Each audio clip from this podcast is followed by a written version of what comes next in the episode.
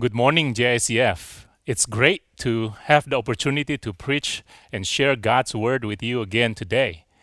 The last Sunday sermon that I preached was actually on March 8th, the last Sunday before we cancel all our morning uh, Sunday morning services. Uh, I mentioned that Sunday that I felt deprived of physical contact by not being able to even shake people's hands. And uh, Suparno, who was the moderator at that time, uh, actually kindly gave me a hug uh, to water my dried up soul in need of physical human contact. So thank you, Suparno. Since then, my heart continues to yearn to be with you all. God has created us as social being to live in community as we practice the one anothering. Although it's not ideal, I thank God that I'm able to connect with you, even though it is digitally, until such time when we can meet in person again. The last sermon I preached was about the wide and narrow road from Matthew 7. It was part of the series that, that we are on, uh, on the book or on the Gospel of Matthew. For the last two Sundays, if you have been here with us, uh, Mike Densmore as well as John Zhang share with us the first half of Matthew chapter 8 on the many miracle or miraculous healings that Jesus performed. Uh, today, we're going to be continuing on chapter 8. But before we continue, uh, suppose I inform you that I'd like to invite you on a journey to a glorious destination where you will see with your own eyes the most beautiful landscape eyes have ever seen and experience joy and laughter your heart has ever known and be the most blessed person together with all the people who made it there. Will you go with me? I suppose many of you will say yes to this invitation. But if in addition, I'd need to inform you that uh, on this journey, uh, you will experience difficulty and the journey is going to be tiring. The road is narrow, uh, treacherous, rocky, dusty. You can probably starting to imagine that and start feeling uh, the the difficulties of the terrain. Uh, the terrain is steep. Sometimes it's muddy, slippery. Uh, you will be deprived of being with your family and friends and people that you love. Um, are hidden dangers, perhaps, with bandits along the way, and you may even lose your life. Will you still accept my invitation and go with me? Well, it depends on whether it is uh, really uh, worthwhile, right? Uh, what is awaiting for us at the other end?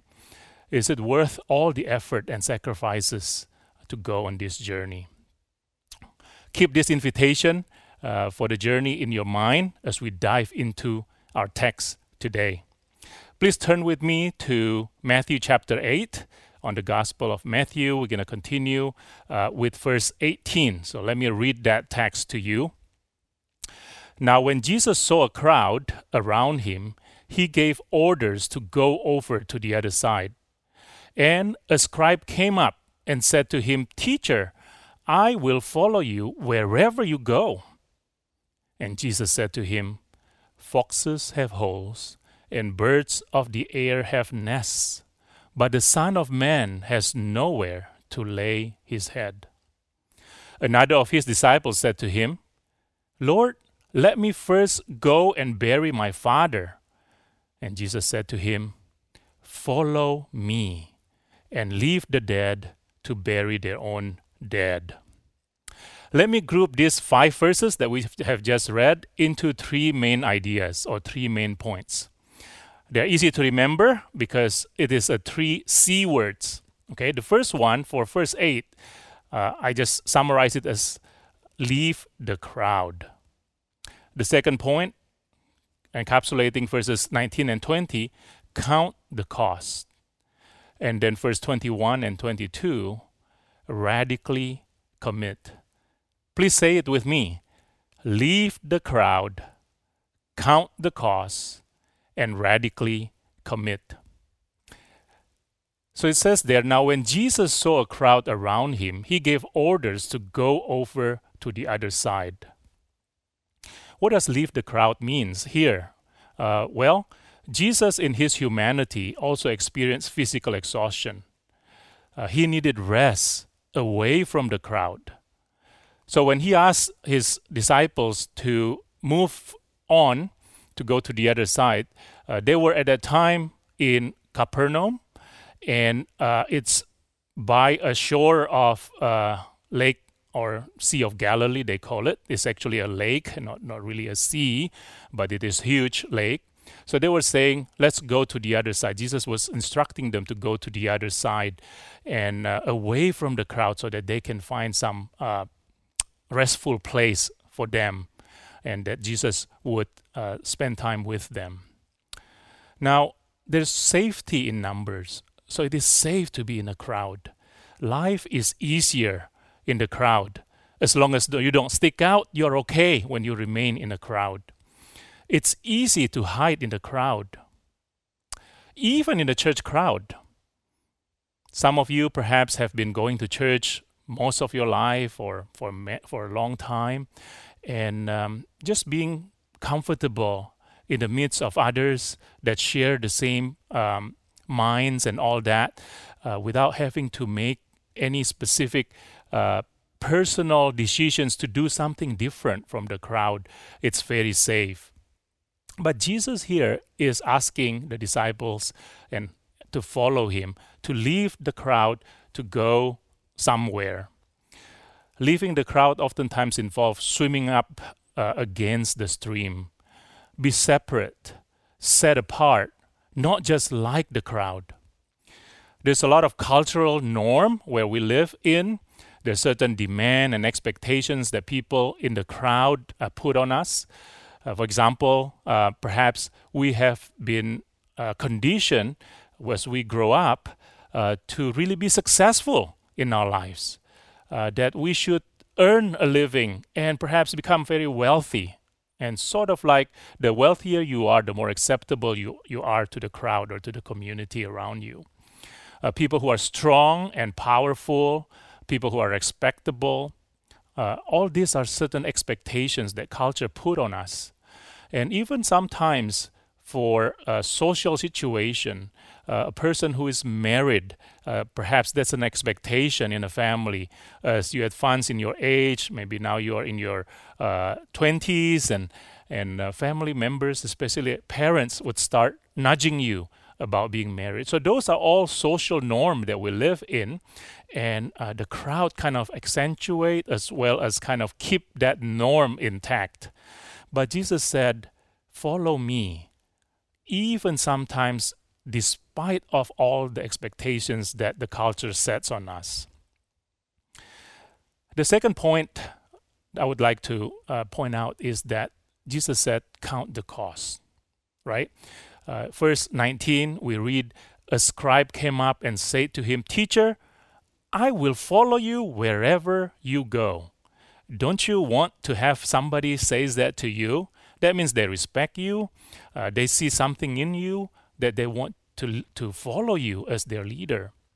We see over eagerness, though, in uh, this scribe or the teacher of the law uh, that Jesus wanted to point out he was making some rash decision to follow. Perhaps he saw and heard the many miracles that Jesus had performed, as we uh, covered the last week. Uh, Jesus was in Capernaum and uh, he cleanses a leper. He healed the servant of the centurion by just saying the word. Uh, he healed Peter's mother in law uh, because she was having a fever.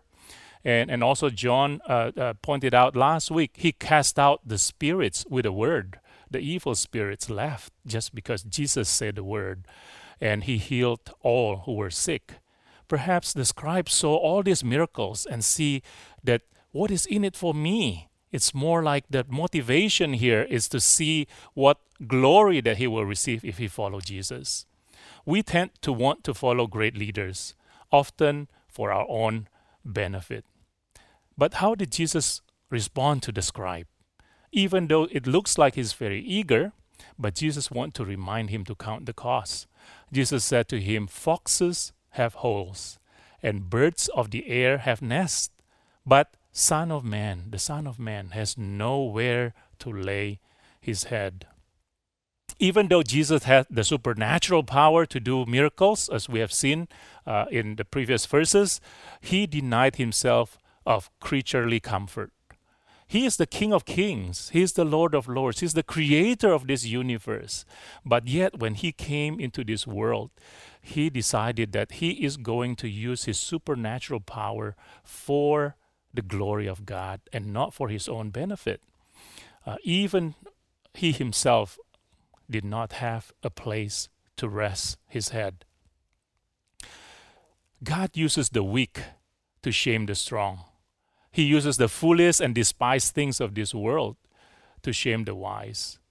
Uh, it is in our weakness that God proves himself strong.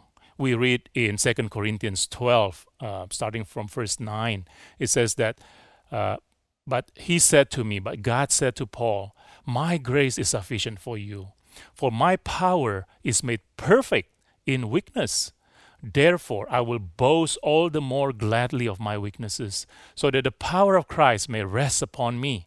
For the sake of Christ, then, I am con- content with weaknesses, insults, hardships, persecutions, and calamities. For when I am weak, then I am strong. Uh, yesterday, as I was thinking through this, I talked to my wife, and I said, You know, if I have a choice, I would rather be like doing my own thing, doing a project, but not a project that I would do for somebody else.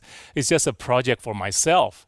I don't like the pressure of having to do certain things and have to um, perhaps meet certain people's expectations. And I don't like to be in the situations where there's pressures and, and expectations. I would, I would like to do everything in my own pace.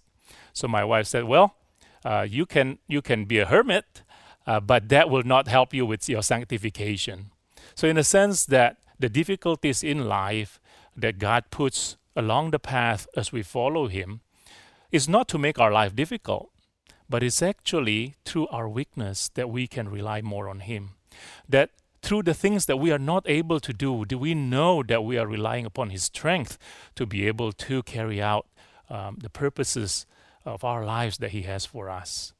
So it is important to note that Jesus actually had all the power to perform miracles to make His life easier. But He did not do that.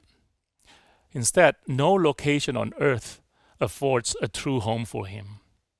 And likewise, we as the citizens of heaven should view this world is not our home. We are sojourners, we are travelers, we are just strangers in this world, according to 1 Peter 2:11.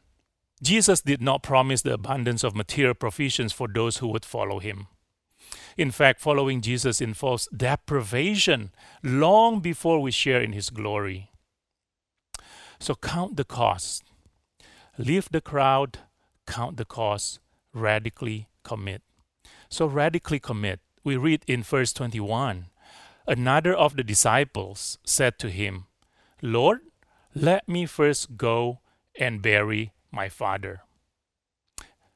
Isn't this a reasonable request? Let me first go and bury my father. What was Jesus' response? Jesus said to, the, to him, Follow me and leave the dead to bury their own dead. In response to this reasonable request uh, of, of um, a disciple, don't you think Jesus is a bit harsh here? Uh, what's wrong with just going and burying my own father? Well, some of you perhaps have gone to funerals uh, here in uh, Indonesia, especially here in Jakarta. Uh, we have funeral homes uh, that are well built, luxuriously decorated, perhaps in some of the uh, offering that they have here for funerals. But um, so funerals can can be lengthy, and sometimes uh, people have to wait for all the um, uh, family members to come, maybe from overseas, so that they can give their uh, pay their last respect to the dead and to the family. Um, in the Jewish tradition, funeral is also very elaborate. In fact, uh, people will be mourning for days. Uh, if this was what it what it seems to be from our modern mind reading the text, uh, let me first go bury my father, is actually not as what it seems. The disciples would have been with his family mourning if truly his father has died. He will not be found with Jesus and with the crowd. So, what does this verse really mean then? Well, perhaps the father is still very much alive, right? But one day the father will die, will die and will be buried. But what he's saying perhaps says, Let me not disappoint my father who has raised me up, maybe paid for all my education. Let me go and meet his expectation first, and then I'll come and follow Jesus. Perhaps he's wanting to wait until he gets his share of his inheritance first, right? So when the father died, then he will get all his material possessions, material wealth, and then with that, he can then quit his job perhaps and then go and um, serve God, right? Uh, and many people think that way. Um, so how how does this apply to our life today? Um, radically commit. Jesus doesn't want us to put anything first, but put following Him first, and everything else would follow. Maybe I say, um, if you are in school right now, you will say, well, let me finish my education first before I follow Jesus. Or let me work and earn a lot of money first, and then when I retire, then I'll retire early and I have a lot of time in my hands and a lot of uh, resources, money, then I can go and serve God. Or let me advance in my career first. Um, and perhaps, like the, the other disciple, uh, I would say, let me go and please my parents first. Because sometimes when you follow Jesus, uh, family will disown you I know this certainly true in certain parts of, of the world. Even here in Indonesia, I know of people who have been disowned by their family because they choose to f- put God first, to follow Jesus first, and uh, family second. And and uh, some some people in other parts of the world they get disowned, they got chased out because they have turned uh, from the parents' faith, for example, uh, into following Christ. Some some of you maybe uh, in a situation where you think about, well, I really need a life companion. So let me find a husband first or f- find a wife first. Let me get married first. And then once I have that, then perhaps I'll come and follow Jesus. Or maybe you have a family. You said, well, let me have children first and raise them up um, and then go and follow Jesus. No, Jesus said, commit radically. Radically commit your life now. Follow me now. Let the dead bury the dead. Following Jesus should be our first priority. Let the dead bury the dead. Don't focus on what do not last, but focus on eternity. Set your priorities straight. Following Jesus is definitely more satisfying than anything this world has to offer. Well, would you like to follow Jesus and be on his on this glorious journey with him? Leave the crowd. Are you overly eager to follow Jesus now? Well, count the cost. Have you correctly set your priority to follow him? Radically commit. Set your priorities straight and follow him. Because we were dead in our trespasses, but you might ask, why would I want to follow Jesus in the first place? Well, because we were dead in our trespasses. We were eternally separated from God because of our sin. Jesus came and denied himself of the creaturely comfort and sacrificed his life for you and me to save us from death.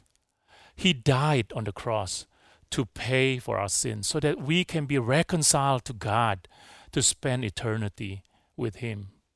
Having received all that from Him, does He not deserve all the best? Does anything less really worth all that He has done for us? Let me close by sharing a story uh, of one of my beloved mentors. His name is Carol Lindman, Carol Dean Lindman. Carol went to be with the Lord um, late last year on December 21 at a ripe age of 92. Um, from eighth grade, he has a dream to be an engineer. So he enrolled in Iowa State uh, as an electrical engineering student. But while there, the, large, uh, the Lord touched his life and invited him on this glorious journey to follow Jesus. He applied to Moody's Bible Institute in Chicago, but was turned down because the enrollment was high. This is during like post World War II. Many people get their GI bills and uh, were able to go to get any education that they want. So the, the enrollment was full. So uh, went back to Iowa State and finished his studies and earned his bachelor's degree in electrical engineering. He later did finish his seminary education at both Moody's as well as Fuller uh, Seminary, though. But while at Iowa State, Carroll got involved with Chinese scholars and started to share Christ because he had such a passion to share Christ with people and he had Bible studies after Bible studies with with uh, this particular person. One student leads to another. Before he knew it, he was having Bible studies with many international students on campus at Iowa State. Since then, Carroll committed his life to reach out to international students with the gospel. Besides Iowa State, Carroll worked with international students at UC Berkeley, as well as Purdue University. I met Carroll and his wife Donna Mae Lindman in winter of 2000 uh, of uh, 1988 at Purdue when I went there to pursue my graduate studies in electrical engineering. Uh, Carroll and Donna Mae took me in and mentored me as I was only a baby Christian then after coming to know Christ in Seattle a few years earlier. Carol and Donna Mae gave their life not just for Bible studies with us, but they served us. I remember in late spring of 1989, our car broke down on I 65 when we were heading up to Chicago. Carol and Donna Mae drove many miles in two cars to come and rescue us. They gave us one of the cars so we can continue our trip to Chicago while they drove uh, all the way back south to rush to a wedding. What a service! What a sacrifice! Carol never realized his dream to be an electrical engineer. He decided to follow Jesus, to be on the journey with him, to reach international students for Christ and disciple them. Carol is with the Lord now, but his legacy remains even here on earth. Countless of foreign students like myself who are now back in our countries have been posit- positively impacted for Christ by Carol's faithfulness in responding to the call of Jesus to follow him. I hope this story helps you. It has really encouraged me to see how, when we follow Jesus wholeheartedly, leaving the crowd, counting the cost, and radically commit to follow him, will result in fulfilling His purpose for our life. I pray that this would be true for you as well. Let us pray. Father, we thank you so much for just this uh, few verses that reminds us of the cost of discipleship, of the cost of following Jesus.